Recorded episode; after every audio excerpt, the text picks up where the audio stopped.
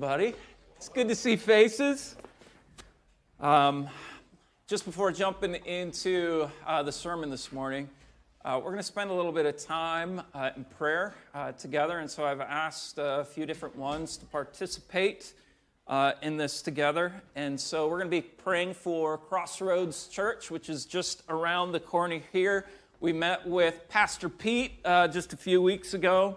Uh, and the season of COVID has actually been a season of growth for their church, uh, which is something significant. Uh, most, most churches and whatnot are saying, man, we've really taken a hit. We've gone through quite a few struggles, but Pete's testimony was, man, we've, we've seen kind of more people get connected than we've seen in a long time. Uh, so it's actually been, that COVID's been a good thing.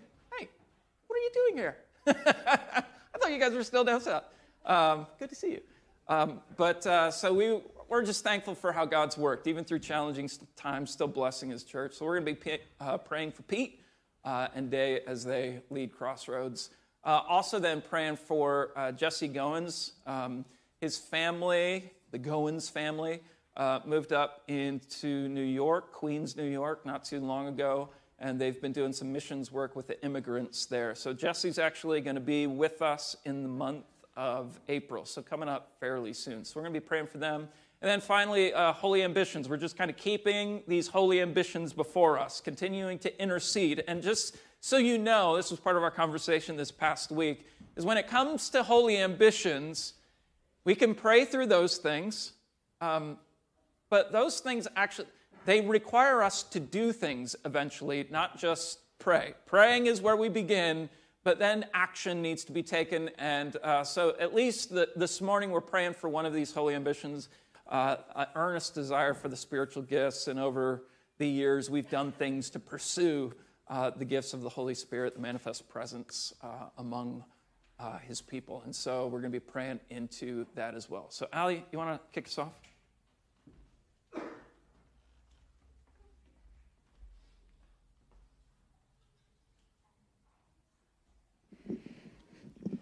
Well, God, I just want to pray for Pete and Day for stay in the Crossroads family. Knowing them personally, God, I know their heart for you, their value of the church and the body, and their value of community, even in a place where community is hard to be found and cultivated. So, God, I just want to pray first a blessing over Pete and Day for stay in the work that they have put in. They have toiled mm-hmm. rocky soil time yeah. and time again, mental illness challenges within people in their church, and physical struggles within people in their church, drug addiction within people in their church. And regardless of what they've encountered, they have exceeded expectation and succeeded in pursuing them in prayer. And God has won the victory on their behalf, sending more aid to their side to fight this battle and to win the war against community versus. Um, individuality. So, God, we just we pray for them. I just pray that blessing over them, God, that your peace would surround them, that your hope would surround them, that you would offer them more and more of your presence as the times get tougher and tougher. For we know that when we meet times of trial, you encounter us with your grace and your sufficiency. So we thank you for Pete and Day and their willingness to see through the hard times and to seek your face in it all. For the other side of Torresdale is not the same as this side, God. And we, we want to thank you for the cultivation of community that they have created through Crossroads Church. God, I also pray for the building. I pray for the safety of the location. I pray for those that attend. I pray for the upkeep of the building. I pray that you would have all needs met on their behalf, Lord, both financial, physical, and spiritual. God, you would come to their aid and be the provider like only you can be. And God, I, I just pray for that church family that they would continue to grow, that they would create the bonds that would be eternal and that they would continue to be fruitful and to multiply in that area. We thank you that they are fully grounded, that they are fully rooted. They're no longer a church plant, but they are planted. And we thank you, Lord, for what is going to grow out of Crossroads Church. And we thank you for the legacy that they leave onto their daughter Pearl as well, God. And we just pray your fruition, even throughout their family line, that you would become to be known and to be carried out in that neighborhood. So we pray a blessing over them in your name. Amen.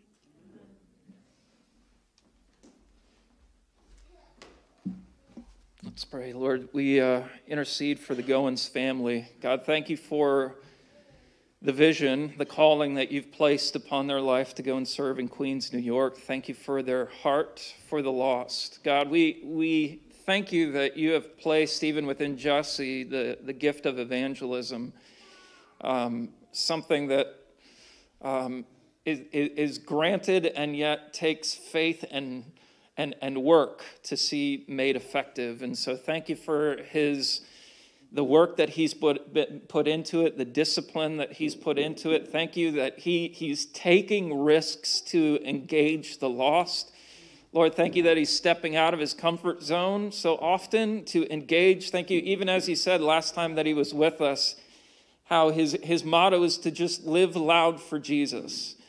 So, Lord, we, we do pray that for Jesse, for his wife, and for their children, that the way that they live, in following you, as well as the way that they speak on behalf of you, would all resound to your glory, and that it would be seeds that would be planted, that would be effective, that it would bring forth growth and fruitfulness in the life of others. Lord, Holy Spirit, we pray that you would, you would bless their words as they would preach, as they would speak that there would be a confidence that in their speaking that you are blessing their words and that you are working regeneration in the hearts of others. And lord thank you.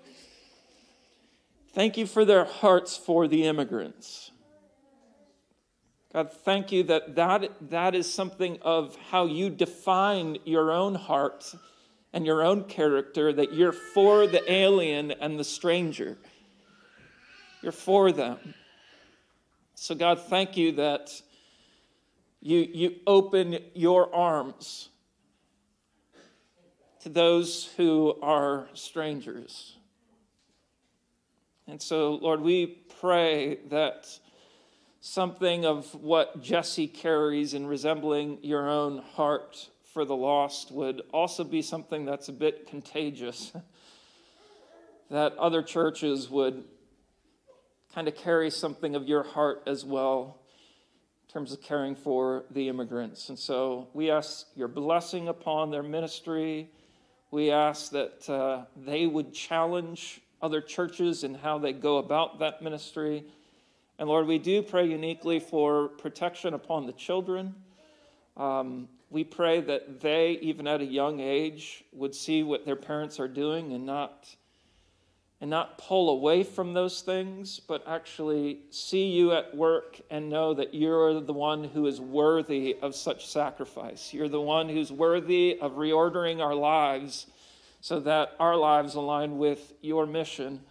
So, God, I pray that you would protect their hearts from any kind of uh, hardness towards you, but that you would also then begin using them at a young age, not only to see what their parents are doing and modeling for them, but also become um, those who contribute to the mission as well, even at a young age. To see those who are lost brought to you. Bless them, we pray. Lord, bless them. Even right now, God, we just. We ask your Holy Spirit to move in on them. And where you know their needs, God, would your presence be known even to them this morning? So we ask these things. In Jesus' name, amen. And Lord, we ask, we ask for an earnest desire for spiritual gifts. Lord, please lead us into, into the kind of lifestyle, into the kind of obedience that, that stirs that desire up. That we wouldn't, you know, like, like Dan said, that we wouldn't just pray and then do nothing about it, but please uh, lead us by the hand and even carry us when we don't want to go into a way of living and a way of obeying you where we're stepping out and we need you to come through. That you'd stir up that, that real desire. Lord, that, Lord, I, I think of the passage that says that you give spiritual gifts to each Christian for the common good. Please, please um, reorganize our lives around the common good in, the middle of a world that is so everyone for himself, everyone for herself. And Lord, in this neighborhood, when where, where many in this neighborhood would say, I can't trust anyone except for myself. I don't have any real friends uh, because everyone's just looking out for themselves, and I have to look out for myself. Lord, make us a church where we live for the common good, and we're fueled by desire to seek more of you because we just want to serve the common good. We're not just living to make money and spend money. We're not just living for politics. We're not just living for entertainment, but, but build our lives around the common good so that we would see the needs that we might be overlooking. We need, we need your spirit to empower us to go and meet those needs that maybe we'd rather ignore. But help us not to ignore those things. And Lord, help us to, to not sit back and wait until we feel empowered to step out. Right, Lord? Uh, thinking of the Apostle Paul who says, we were with you in weakness and fear and trembling. Like that's how the apostle Paul preached. He was he felt weak. He didn't feel like and and, and he knew people were talking behind his back like he's not an impressive preacher. He you know, he didn't he didn't wait until he just felt so fired up that he would be impressive. Uh, Lord, and, and I pray that we wouldn't pigeonhole the spiritual gifts into thinking like, yeah, the spiritual gifts are just when you're so good at something that, you know, it's just obvious. You just are gifted and you're stepping out and you're you're led and you're confident. Like, no, Lord, give us a make us a church where we do ministry for each other in weakness and we step out to meet the needs trembling and we we try to take those baby steps to to to stir up our spiritual gifts, and we're like trembling. We don't know if we're doing it right, and we don't know if we're kidding ourselves um, because we're not just full of like some self confidence. We're just trusting you. Like the Bible says, when we really operate in the spiritual gifts, it's actually obvious that it's not us. It's obvious that it's your power. Please stir up these desires in us, God that we would be spending our lives, spending our energy, not in a way that makes us look good, but in a way that makes you look good. And that we be yeah, that we wouldn't think spiritual gifts are a nice to have, an optional accessory for the Christian life. Uh, but just make us see, make us see the needs, make us see the lack, make us see the things that aren't being met so that we would be crying out to you, Lord, let me be the person who meets that need. Let me be the person who has a word of encouragement. Let me be the person who shares the gospel with my neighbor at just the right time when you knew they needed to hear it, God. Lord, let me be the person who prays for healing. Let me be the person who opens my home up and shows hospitality. Let me be the person who organizes and administrates. Let me be the person who connects with you in, in my prayer time in a deeper way, and you fuel me and energize me to go and spend myself for someone else. Lord, don't even know how to pray for this the way I should, Lord, because uh, I, I feel so far from what from where we could be, Lord. But please lead us and carry us. You want you want us to be you want us to be using and stirring up these spiritual gifts more than we want, more than we want to have them. So give them to us, impress us with the need. Give us this authentic, real desire to, to grow in the spiritual gifts. In Jesus' name, amen. Amen. Amen. Thank you. Uh, was my soul good? Pray together. Uh, if you're online with us earlier, we were having some uh, just technical difficulties uh, trying to get the sound, so thank you for uh, bearing with us. Uh, we're going to be in John 4 uh, this morning, back to the woman at the well, and we're going to be reading through verses 16 through 42. So we're going to pick up the last half of this story. Uh, and just to kind of caveat this morning, we're, we're going fairly practical. So we're going to touch on this story a bit, but we're going to look to the practicals of things a bit more this week and into next week. So, John chapter 4, if you remember, John or uh, Jesus is, is come to Sychar, and this town is in Samaria, which is a big no no for a Jew like Jesus and his posse with, the, with his disciples to come into a Samaritan town. Uh, but Jesus, he decides to do this. He had to do this, as the text says, and he comes wearied as he was, sits at this well, and this woman, this Samaritan woman, uh, comes to him, and he begins a conversation with her, offering himself to her as the living water. She doesn't understand what Jesus is saying. So in verse 16, Jesus goes on to say to her, Go, call your husband and come here. And the woman answered him, I have no husband. Jesus said to her, You are right in saying, I have no husband, for you have five husbands, and the one you have now is not your husband. What you have said is true. So the woman said to him, Sir, I perceive that you are a prophet. Our fathers worshipped on this mountain, but you say that in Jerusalem is the place where people ought to worship. And Jesus said to her, Woman, believe me, the hour is coming when neither on this mountain nor in Jerusalem will you worship the Father. You worship what you do not know. We worship what we know, for salvation is from the Jews. But the hour is coming and is now here when the true worshipers will worship the Father in spirit and truth. For the Father is seeking such people to worship him. God is spirit, and those who worship him must worship in spirit and truth. The woman said to him, I know that Messiah is coming, he who is called the Christ. When he comes, he will tell us all things. And Jesus said to her, I who speak to you am he. Just then his disciples came back. They marveled that he was talking with a woman, a Samaritan woman at that, but no one said, What do you seek? or Why are you talking with her? So the woman left her water jar. She leaves her water, the very thing that she came to, uh, to get. She leaves her water jar and went away into town and said to the people, Come see a man who told me all that I ever did. Can this be the Christ? They were out of the town and they were coming to him. Meanwhile, the disciples were urging Jesus, saying, Rabbi, eat. But he said to them, I have food to eat that you do not know about.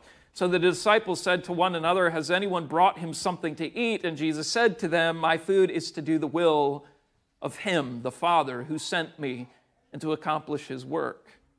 Do you not say there are yet four months, then comes the harvest? Look, I tell you, lift up your eyes, see that the fields are white for harvest. Already the one who reaps is receiving wages and gathering fruit for eternal life, so that sower and reaper may rejoice together. For here the saying holds true one sows, the other reaps. I sent you to reap that for which you did not labor. Others have labored, and you have entered into their labor. Many Samaritans from the town believed in Jesus because of the woman's testimony, her testimony being, He told me all that I ever did. So when the Samaritans came to him, they asked him to stay with them, and he stayed there two days, and many more believed because of his word. They said to the woman, It is no longer because of what you said that we believe, for we have heard for ourselves, and we know that this is indeed the Savior of the world. Last week, uh, we saw that Jesus came for the wounded sinner. Remember when we step into chapter 4, we're assuming that we've already read, chapter 3, the story of Nicodemus. And so you have these two stories Nicodemus, woman at the well, they stand in tension and contrast to one another.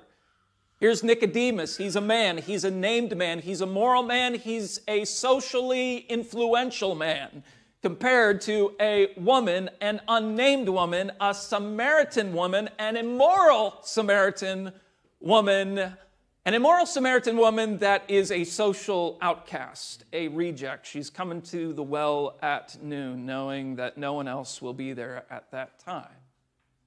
These two stories are intended to stand in contrast to one another to help us recognize that no one is beyond the need of Jesus, like old Nicodemus, but no one is outside the reach of Jesus, like this wounded woman, this wounded sinner. The emphasis, really, because of this contrast, is, is recognizing this, this woman is hurting.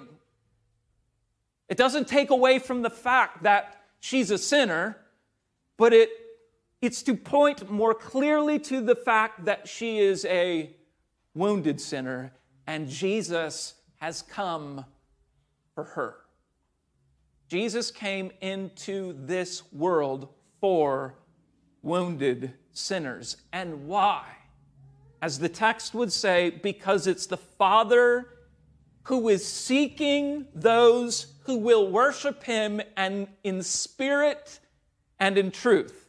So he's seeking those, as we mentioned last week, who will bring all they are, wounds included, to all he is, spirit to spirit and in truth, through the access that Jesus has given us. Jesus is the truth. He is the way, the truth, the life. Jesus will say, No one comes unto the Father but by me.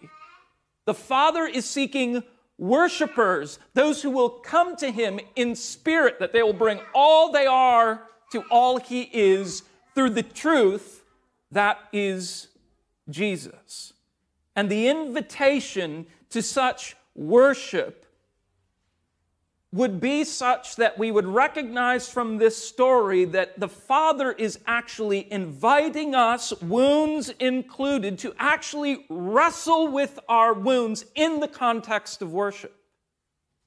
He's saying, Bring your neediness to me, in other words. Let's, let's wrestle through your fractured and broken life together. This is this is what Jesus provides us. He's not only the, the living water that provides the level of healing and satisfaction to our own hearts, but now He provides access to the Father that I can bring all my brokenness in relationship to the Father. And the Father says, Come on, bring it. I want it. Now wrestle. Let's together wrestle through the woundedness of your life until that woundedness becomes the very ground of your worship. Just to remind you, uh, the Old Testament book of the Psalms, remember, it's, it's their worship book, it's their hymn book, right? And, and what is the book of Psalms filled with? This kind of perfect life? Isn't this great one? It's all about these struggles. It's all about the psalmist bringing his woundedness to God, saying, God, where are you? Right? Battling with God, wrestling with God, trying to figure out his brokenness, his woundedness, his circumstantial dilemmas, his deep heart aches and agonies. This is all part of worship. Our wounds aren't to keep us then from relationships. Our wounds are to be brought into that relationship where in worship we're wrestling with our wounds until that becomes the very ground of our worship. It's the story of Job, for instance. You guys know it, right? Uh, Job loses everything, gone. All of, all of life, but his physical life is taken. And you watch the progression, you know, unhelpful friends trying to come and counsel him. But a large portion of the book of Job is actually Job and God interacting with one another. He's interacting with God about his, his hurt. All until it comes to the point at the end of Job where Job finally comes to the point of saying, God, I know that you can do all things, and no purpose of yours can be thwarted. I had heard of you by the hearing of the ear, but now my eye sees you. Because he's wrestled with his wounds in the context of worship, he's now come to an actual deeper place of understanding his God and a greater intimacy with his God. It's actually fueled his worship. I once heard of you, but now my eye sees you. I apprehend you in a new way. And therefore, he says, I take back all my words. And I repent, he says, in dust and ashes. So, the aim of this little short series that we are working through is, is to invite us to wrestle with our wounds in the octagon of worship. Bring it to the Father until that worship becomes the very ground of our, those wounds become the very ground of our worship. Till we, like Job, say, oh, I, I heard of you, but now I see you. I apprehend you now in a greater way.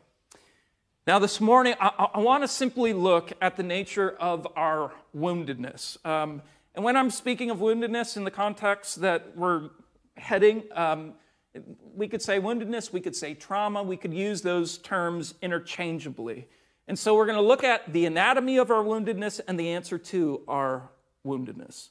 Um, and, and again, the aim today is to get really practical. I'm going to touch on the text at a few points, but it's just to get some practicality put in place uh, for us to help serve us. So, point one is this the anatomy of our woundedness. You are normal. I didn't throw that into the first point, but it's like a, a, a subtitle to the first point. The anatomy of our woundedness. You are normal. Uh, I don't know how many times I've sat in discipleship moments, caring for folks, counseling, and, and whatnot, and, and almost the immediate response to talking through woundedness is, You probably think I'm crazy. And it's to say, no, you're, you're not crazy. You're normal in terms of your responses to the woundedness that you've endured. This is normal. So, part of just looking at the anatomy of our woundedness is, is, is intended for us to just kind of get a perspective on how Woundedness affects us and how we typically respond to it, so that in moments where emotions may suddenly be high because of circumstances that trigger certain feelings and whatnot, we, we can stand back and say, oh, like, I, I get what's happening here, rather than not knowing what's happening and fear then striking and panic fueling the emotions that have already been triggered. So it's just helpful to sit back and say, hey, let's bring some normalcy to the experience of our woundedness. Now, it's clearly implied from the broader context, like I mentioned, that this woman, this woman at the well, is a wounded woman. But it's explicitly seen in verses 16 through 18. Jesus begins to draw her out, and we find that this woman has a history of husbands. Um, there's five husbands and now the man that she's with is not her husband. Right? So it's this it's this context where we see symptoms of her life at work, and yet we don't see the deeper things. Those aren't named. Uh, but we can reasonably conclude that what is going on with this woman is that she's trying to find some solution to the woundedness of her heart, or in her pursuits, she's become wounded. To our woundedness, um, of course, it's always intermingled with sin. And I don't mean to bring up the issue of sin only to compound. Man, I'm like trying to wrestle through my woundedness right now and trying to figure out what's going on. Uh, the process is never a holy process. Kind of work through our woundedness to be able to identify what's happening and what's going on in our life. It's never a holy process, and yet God invites it. The Father is seeking you to come and bring all that to Him.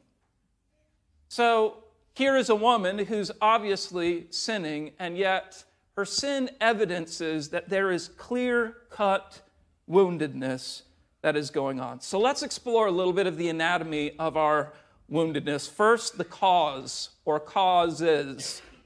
Our woundedness can be caused, and we've talked through this before, uh, our woundedness can be caused uh, through circumstances. Uh, that is where an undeserved, unexpected trial or tragedy randomly hits our life.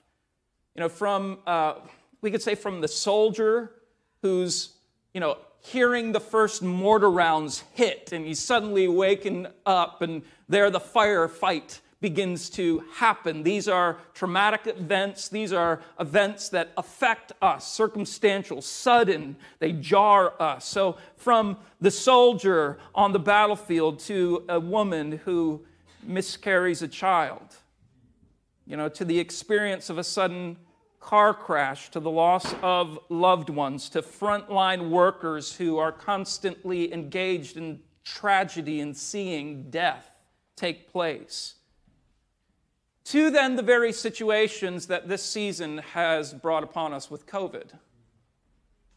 Right? There has been this constant kind of ongoing, while it isn't necessary, uh, necessarily these extreme things that are going on, it's been a duration of just ongoing fears that we've encountered through this season of COVID. Uh, while it's not crazy it, you know, situations, it's, it's subtle, and the duration of it tends to have an impact in the long term, where we're carrying these fears, these unknowns. What will this COVID do to our lives? What impact will it have on our lives? What about all the unknowns for tomorrow? How that's going to all work? We just constantly are carrying these different levels of fears and unknowns. These are circumstantial wounds or traumas that we experience. Woundedness can also be caused, then, we know this, by others, right? By what others do to us or fail to do for us. From the, from the abusive uncle to a church fallout. May not be any one particular person's you know, fault, but, it, but, but, but there, there, there's a fallout, there's relational conflict, there's loss that's experienced. From the absent father to the unfaithful spouse, it's wounds that are caused by what others do or fail to do. So our woundedness can be circumstantial, it can be caused by others, but then finally, it can be caused by our own doing. This involves the decisions we personally make or fail to make. Like I mentioned last week in the story, you know, sharing my journey of being shy and how all that began, always desiring approval from my brothers and yet never feeling like I got it. I put that standard upon them.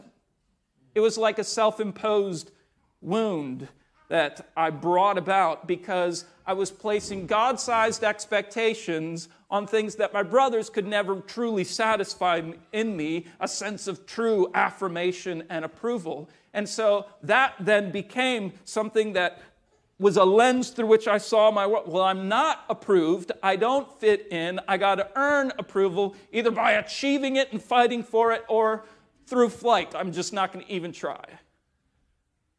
So the decisions that I made only compounded the wounds that I experienced in my life. It was my self imposed, my decisions, my perspective caused the harm and the woundedness that I carried for so long. Sometimes our own decisions or our failure to make decisions can cause woundedness. Um, and the causes then of woundedness can be multi layered, right? It can be both circumstantial, it can be others doing things and failing to do things, it can be me responding to all that stuff in the wrong ways, which only creates more and more trauma, more and more chaos. So the causes can be circumstantial, it can be others, it can be our own doing, or it can be a mishmash of it all. Now, the effect that this woundedness, that these traumas have on us, are, are need to be recognized uh, as well. Uh, you know, perhaps through COVID, for instance, you felt like life has slowed down. There's not as much busyness. I'm not running around doing a whole bunch of stuff anymore, at least not as much. But I have this like added sense of exhaustion to life. Well, that's because that woundedness affects us on every level of our beings. Uh, we've talked through this that the Bible says that God created us, yes, in his image, but he created Adam from the dust and then he breathed into his nostrils the breath of life. It's to recognize that you are, in your makeup as a human being, you are body and you are spirit. You are material, you are immaterial. And scripture will go on to explain, give various terms to explain just who you are in your makeup as a human being. Largely, it, it demonstrates the fact you're physical, you're spiritual, but then Scripture will also use the term soul to explain our makeup as a human being. That term soul is psyche, right? Uh, in several places within Scripture, it actually will, will reference the emotional and mental side of our being. And so when we experience circumstances in life that are a bit traumatic, it has an impact on every level of our being. It's not just the mental race, it's not just the emotional turmoil. There's spiritual aspects to what is going on in those moments. And of course, there's physical aspects. So, with COVID going on, you're carrying a level of added emotional weight. There is this ongoing fear that's always on. And so over time, you may not be doing as much, but over, you're still carrying more than you carried before because you're enduring this fear. And so physical exhaustion sets in. What is spiritual will affect you physically, what is physical will affect you spiritually, and everything in between. In fact, the psyche is like the fabric between two, well, the seam between two fabrics. It's the it's the thread that holds it all together. It's what overlaps, makes the, the body and the spirit integrated. It's where we make sense. It's kind of the operating uh, center of our being, where we try to make sense of what we are experiencing spiritually and what we are experiencing physically. So, oftentimes, in even with as we've gone through COVID, perhaps your, you find your mind racing about this thing and that thing. And it's fear is stimulating now all of these thoughts. There's an emotional burden now that you're carrying. And yes, it has implications on your spiritual well being, right? Because fear always is going to erode faith. Those are going to stand in tension with one another in one way or another, right? But it's also going to have a physical impact upon you. You're going to be exhausted because you're carrying this emotional burden of fear. So, when it comes to our woundedness, traumatic events, even slight ones, for some it's been more than others, but even in this season of COVID, we're going to feel a, a, physical effect to the fears that we're carrying, as well as a spiritual battle now to figure out how truth informs the very fears that we're carrying.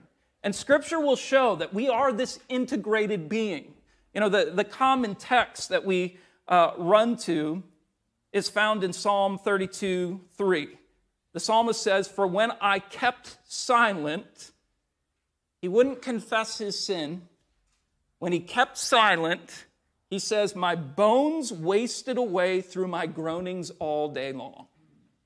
So he, he's saying, I, I didn't confess my sin. I held on to my spiritual brokenness that had emotional consequences. I'm groaning all day long, and that had physical consequences. It feels like my bones are wasting away. So you watch how the body is an integrated, or the our being is an integrated being body, soul, and spirit. So when we have encountered woundedness, when we have come through or have encountered traumatic events, it's going to have an impact on our whole being. And it's important just to have that in perspective. That when I go through difficult things, it's going to affect me on every layer of my being. Now, what kind of experiences does woundedness or trauma have on our being? What are the symptoms? What are, what are the ways that we typically respond to the traumas or woundedness that we experience? Over the years, uh, I've benefited from a guy named Brad Hambrick.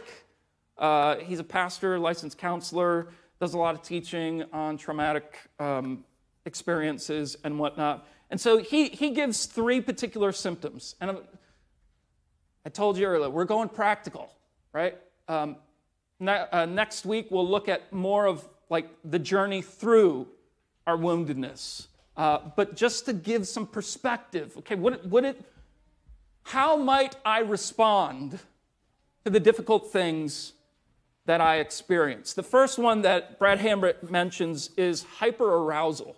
And I know it's like, what are we getting all clinical and psychological here? It's helpful. It's helpful to just know. It's helpful to have the categories before you. Hyperarousal, as Brad Hambrick mentions, he says it's where our fight or flight response is always keyed on, right? We're emotionally just always on. It's hyper arousal. And when it comes to uh, the, the flight, it's the idea of I'm, I'm always trying, it's a hyper arousal. I got to have all of my life kind of set in such a way that caution is always being worked. And I'm dodging any particular added trauma that might come my way. So it's hyper arousal to keep all of life just in a place of safety. Right? Which, again, that's impossible right? You're placing impossible tasks on yourself while this, while this hyperarousal is eventually going to exhaust, exhaust you. So, whether it's flight or fight, sometimes it's trying to make sure everything is where it is to make sure no added trauma comes against us, but at other times it's to set up the barriers of your life and be on guard. And as Brad says, being on guard is one step away from being aggressive. So it's the emotional on that is like as soon as someone crosses that line, I'm on them, interrogating, what are you doing? You know, trying to get them to back them off. And so life is lived in this hyper arousal, which becomes exhausting eventually. Um, what I've found in interacting with folks uh, who, who this maps more onto their life in more extreme ways is, is an addiction to uh, caffeine and nicotine. And I always thought that was weird. Like caffeine and nicotine is always come caffeine and nicotine. I mean, like Red Bulls, you know, and then okay, I gotta go smoke it. So the idea there, it, you know, they will say it gives me rest. It helps me, gives me some rest. And really, what I think is being said is it keeps me keyed on. It keeps me aware. It keeps me emotionally awake so I can either be on guard or be extra cautious to make sure nothing happens. Which again only leads then to exhaustion. Like you can't, these are God sized things that we're trying to do. And oftentimes, relationally, life became, becomes quite confusing, which we'll get into uh, in just a moment. So it's where, you know, small irritants and, and perhaps even disappointments are interpreted because we're emotionally keyed up as being larger than they truly are, because everything then is emotion, tends to be emotionally intensified. So whether it's hyperarousal or the second symptom um, is intrusion. This is often the symptom where people are saying, You probably think I'm crazy, right? Uh, intrusion has the idea of our minds kind of being hijacked with the memories of trauma and our woundedness. It's where we get stuck just thinking about it and thinking about it and thinking about it, and with the thinking comes the feeling. We get stuck in those places, almost held captive to our very own traumas. Uh, this is also where triggers and flashbacks will take place, you know, stimulated by just simple smells or sounds or sensations. It'll take you right take you right back, and there you are feeling the emotions, and the mind then becomes hijacked with the memories uh, all over again. Or it's, of course, sleep being interrupted. So now sleep becomes difficult. Dreams, uh, nightmares that we're having, restlessness in, in sleep, um, bringing us again and again to this point where we're feeling our vulnerability, we're feeling our brokenness in such significant ways. That's where we tend to feel like, man, I'm, I'm out of control. Right? But then, third is constriction. And, and in reference to constriction, uh, Brad is speaking of emotional constriction. This, this is the symptom that typically occurs when you know, the symptoms of hyperarousal and intrusion have kind of lessened. You've kind of gone through that portion uh, of your journey and things are kind of settling down. It's where extreme circumstances that you've gone through make the normal experiences of everyday life feel as though, as Brad says, they're muted. It's almost like emotionally, I just don't fit into the norm. I, d- I just don't know how to operate in the norm. I, I, I feel almost removed from the norm of life because I've been in this emotional extreme place. And so my feelings then are ratcheted up. This is where I feel. It's constricting my emotions to only feel the extreme, and I don't feel much in the norm of life. Uh, Brad gives the example of jumping on a trampoline.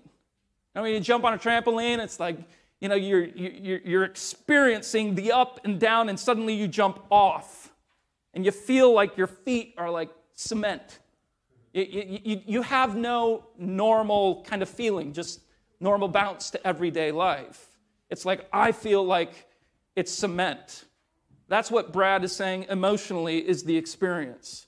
That, that I can't feel unless, every, if, unless situations get ratcheted up.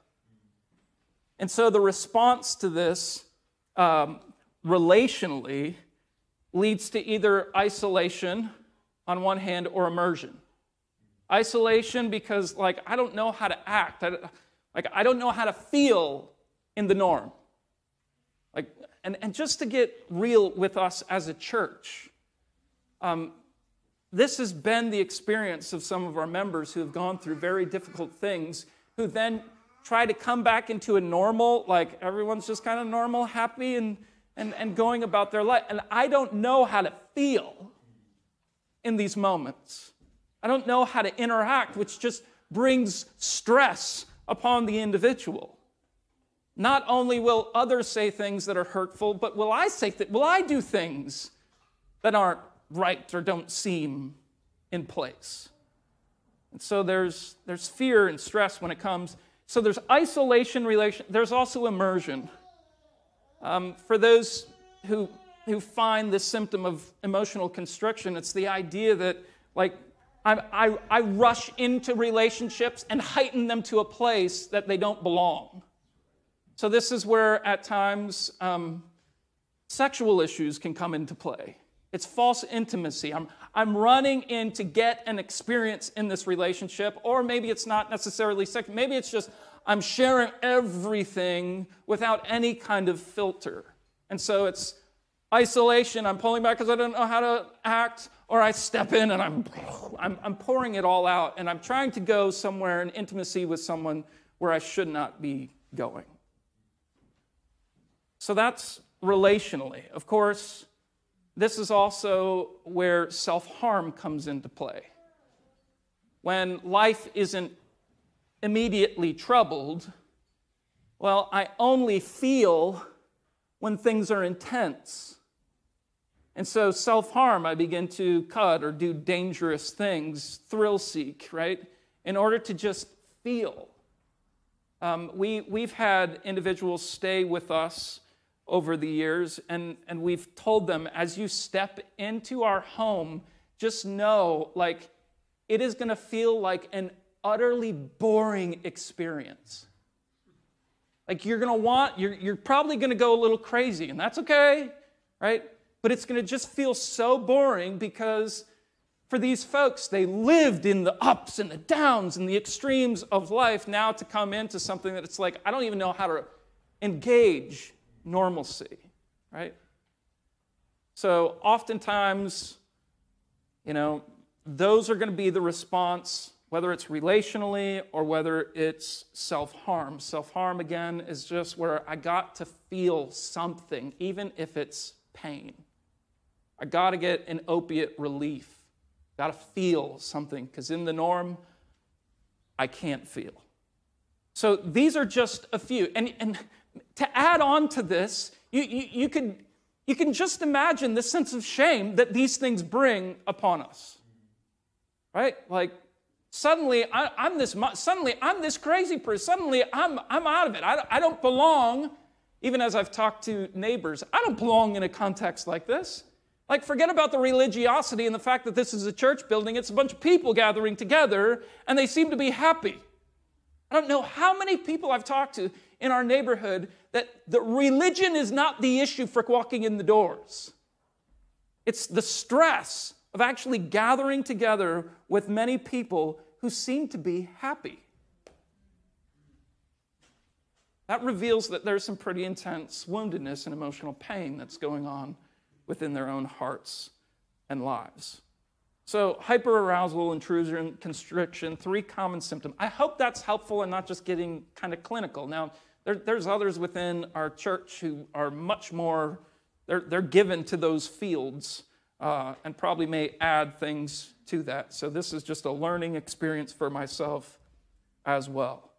It's the anatomy of our brokenness, but second and more brief, the answer to our woundedness. We'll look at the practicals of this next week.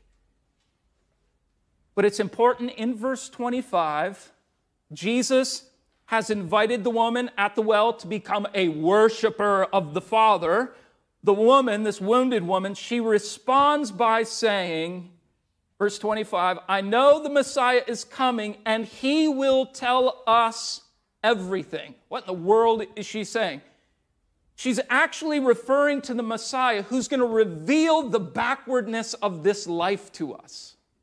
He, he's going to show us why the brokenness is so broken, why my life is so shattered. He's going to reveal to me why it is that life is the way it, he's the revealer. He's going to bring and teach us all that has gone wrong. He will make sense of our brokenness and make a way for our healing, for our relationship to the Father. He, in that sense, is the waymaker. He's the revealer, the waymaker. And Jesus responds to her saying, I am he. Like, I'm the guy. I'm that revealer. I'm that waymaker. And if you, you know, wonder what is the answer, what is the truth, what is the way forward in all our sin and brokenness, we too should be hearing Jesus say, Hey, I am He. He's putting Himself forward as the answer. And we know this expression, Jesus saying, I am He, it, it, it, goes back. It's the I am statements, it's the reference to Yahweh. Jesus is saying, even in this short little phrase, I am He, he's saying, I am God. Or as John would say in John chapter 1, verse 1, this is the Word, the Logos. And we didn't talk about this last week, but when it comes to this idea of the Word or the Logos, it's reference to the one who brings equilibrium to our brokenness. Have you ever experienced vertigo? Blah awful. And what's the issue when it comes to vertigo? Well, your equilibrium is off, right? So you live in this world of just utter chaos and dizziness. Right? You can't even stand straight without just kind of falling over, you know, or you're, you're at the, the toilet continually puking because your world is just spinning out of order. That's the idea here of the word or the logos. It has the idea of he is the one who brings equilibrium back to the brokenness, to the chaos, to this vertigo like world. It's Jesus who is the answer, as John has written in chapter 1, verse 1. He's the Word, He's the Logos. Or the other illustration is, is this. When I was a little kid, we, you know, we had these little toy sailboats. You know, whether it was, you know, bath time and you're tossing the sailboat in there, finding the creek next door, you know, and throwing it into the creek, this stupid sailboat would always just, it was always top heavy. Like, what's the point? This is, you know, so frustrating as a kid. Why does this stupid boat not designed to do what it's supposed to do? It's supposed to sit up, but it always would be top heavy. It would fall over. Ugh, frustrating. And then, as a little kid, I saw that there was this fin on the bottom side of the boat, right? And there was this little pinhole in the fin. And come to find out, you were to put this wire through the pin and then connect weights to the wire. So the weight would set the boat into the water so that the sail would go upright. That's also the idea of logos, word. Jesus is, for us, the greater weight of glory that brings order or a reference point to our life. He takes all the broken pieces and he he, he is the greater weight that sets it upright so, in some sense, the wind can catch our life. He's the equilibrium. He's the greater weight of glory. He is the Word. He is the Logos. He is the answer to our brokenness. Now, it's not a mistake that John will refer to the word the Logos in chapter 1, verse 1, saying, In the beginning was the Word which is to point us back to Genesis chapter 1, verse 1, in the beginning, God, right? It's to recognize that Jesus, who is the Word, is the God who created all things, who now has come as the Word, the equilibrium, the healer, the waymaker, the revealer, to set all that's broken back in its place.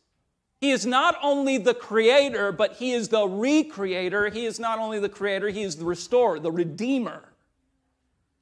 So that is all freighted in to this little phrase, I am He. Jesus is saying, I'm the answer to the woundedness of your life. What sin has broken, I'm here to bring healing to it. Now, when you hear that, I know it sounds like Sunday school cliche. Who's the answer? Jesus is the answer. Well, of course he is. Like, that's what we're supposed to say as Christians, you know? Jesus is the answer. It, it feels cliche when you know the complexities of your woundedness and trauma. When you know, when you know, when you feel, I'm crazy. And then it's like, oh yeah, Jesus is the answer. It just feels like it's weak. Like, what? Like, I'm not here for a Sunday school class. I need something far more than a Sunday school class. It's not intended to be cliche. It's, tended, it's intended for simplicity. In all the complexities that we just don't know and don't understand, God just doesn't be like, all right, here's a complex answer to it. he makes it simple. Don't let it be cliche. It's not cliche. Jesus really is the answer to the complexities of our woundedness. The simple answer to the complexities of our woundedness. But more so to the text at hand. How does the woman respond to who she begins to understand Jesus to be? There are these re- re- repeated phrases in verse 29, later then in verse 29 or 39. 29 and 39, we have this phrase. And whenever in narrative things are repeated, it, it's supposed to intensify. You're supposed to get the point. She identifies Jesus, I love this point, as the one who knew all I ever did. Now, that phrase may seem like a shaming phrase, like Jesus knows all that, oh man, all I ever did. It's not a shameful phrase for her. He knows all that I ever did, all the brokenness, all the shameful things I ever did, all the hurt that I bear. He knows, He knows it all. Just this past Friday night, we're sitting with some friends who are going some they're going through really tough things.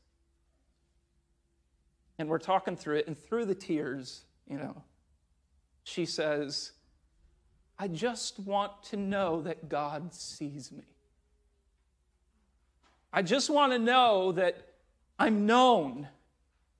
Like, f- forget all the process of like healing with our wound. Like, I, in the moment, I just need to know that I'm known.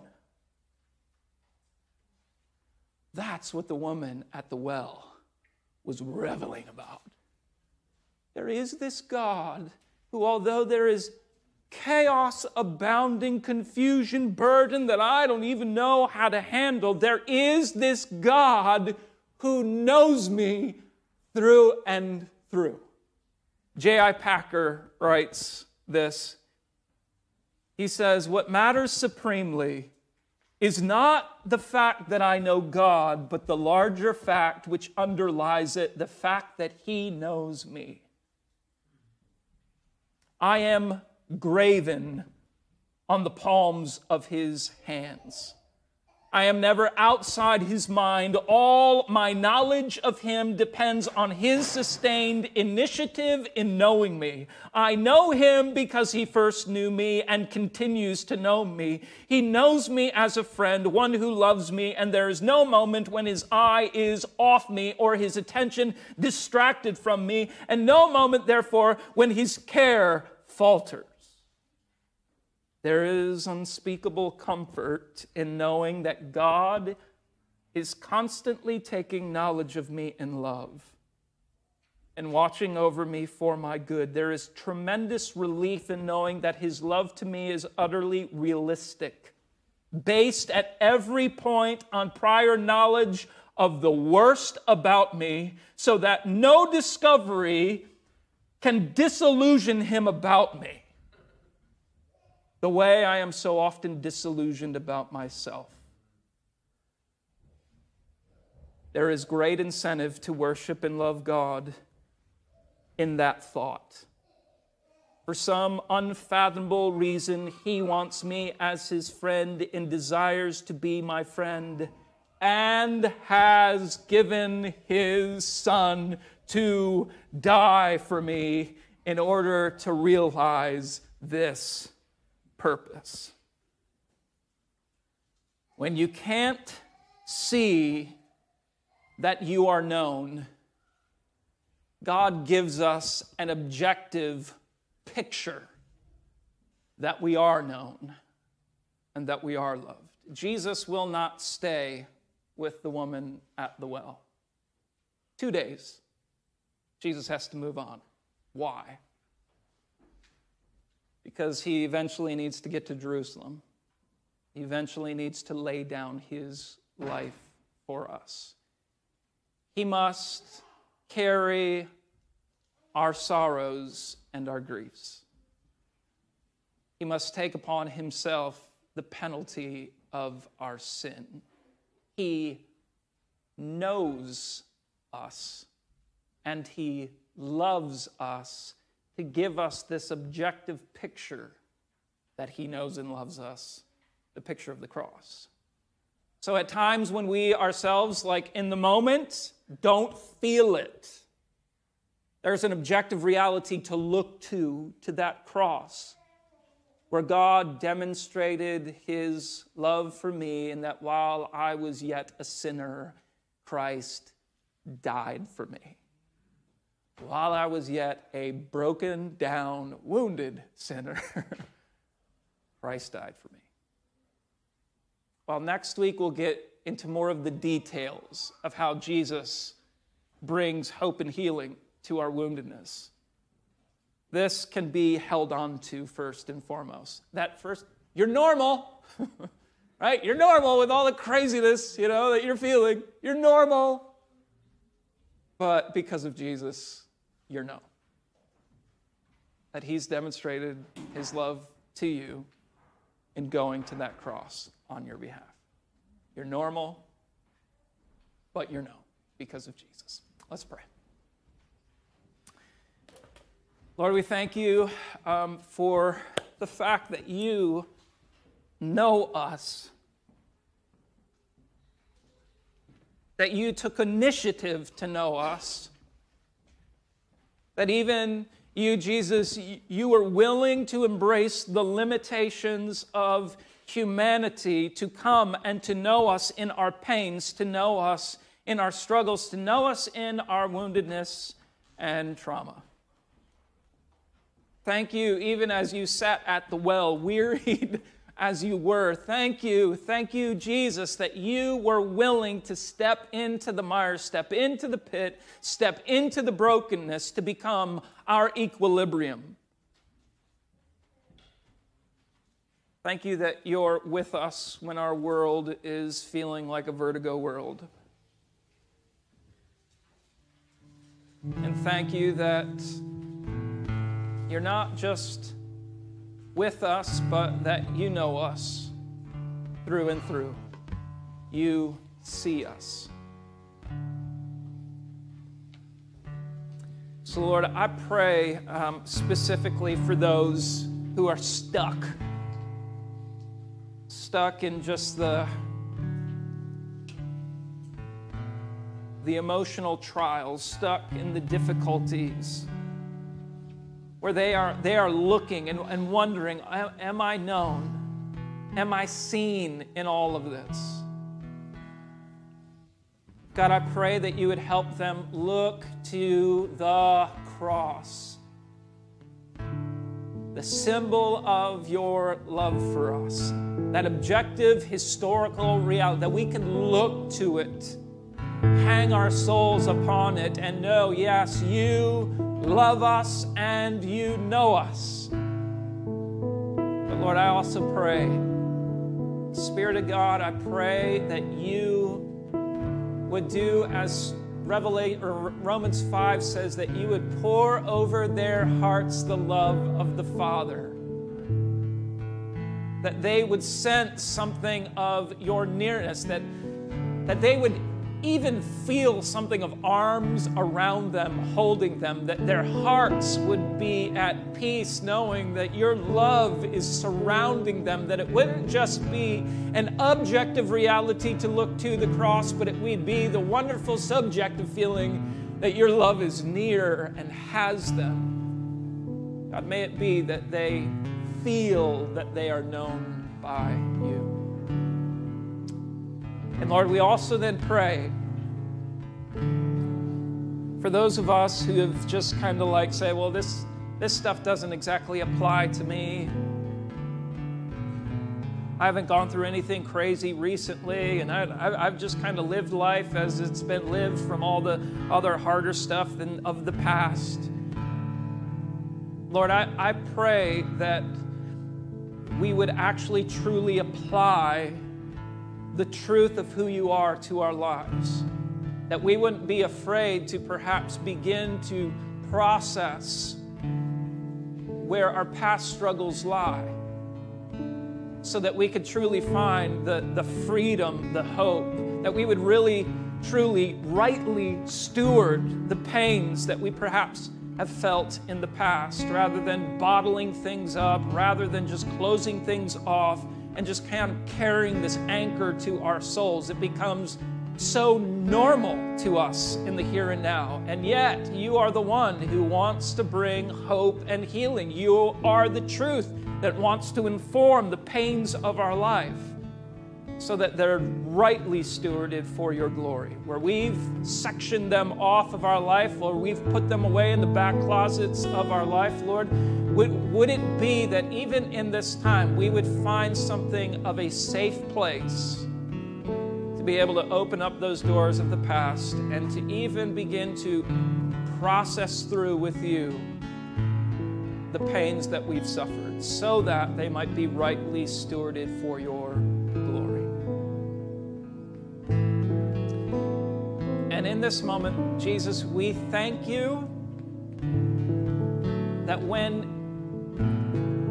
when the Father is seeking us to worship Him in all, with all that we are, even the skeletons in the closets, God, thank you that you are gentle with us. You're never calling us to just swing open the door as a bowl in a china closet, just to get things out. No, Lord, you're, you're good with us. You're careful with us. You're kind to even some, like in some sense, go at our pace. What we're able to do in the moment, you're willing to work with that and yet still call us to yourself. So thank you that this can be a process.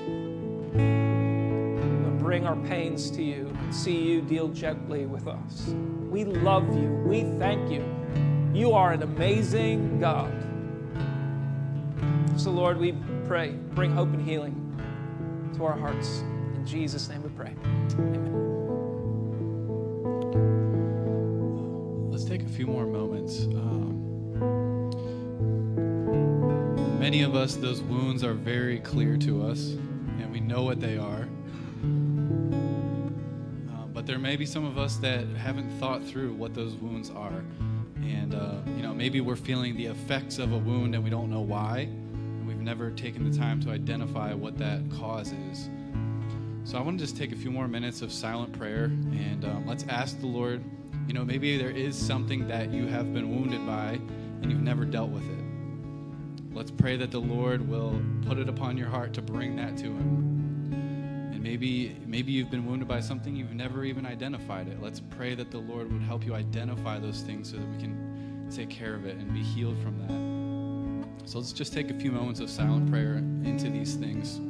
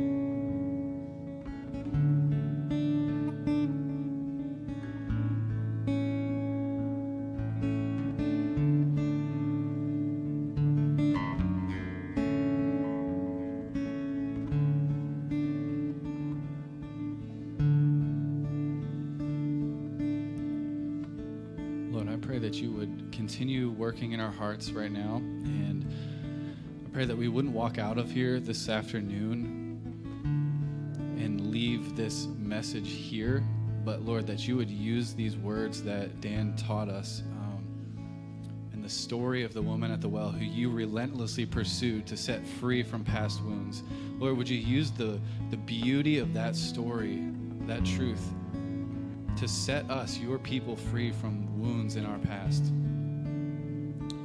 Lord, it's so easy to buy into the lie that when we come to church, we don't need to tell other people what we're struggling with. We don't need to ask for help. Lord, help us to be free from that and to be willing to come before your cross, surrounded by your people, and to express the things that we're battling and to express the things that are weighing us down, that have wounded us in the past, Lord, so that, that we might be able to together collectively pour into one another and, and through the ministry of your spirit and your people, Lord, that we might see your people set free from wounds, that we would see inner healing take place, that we would see um, trauma erased, and your people walking abundantly in the life that you've bought for us. So, Lord, I again ask that you would reveal wounds that need to be dealt with. Lord, where the wounds are already clear and Um, very present in the mind. would you grant the ability and the willingness and the freedom to, to reach out for help with those things? Lord, we long to see broken hearts made new. And so we ask that you would do that work in our church. And Lord, that that work would start right now. In Jesus' name. Would you guys stand and we're going to close with a song.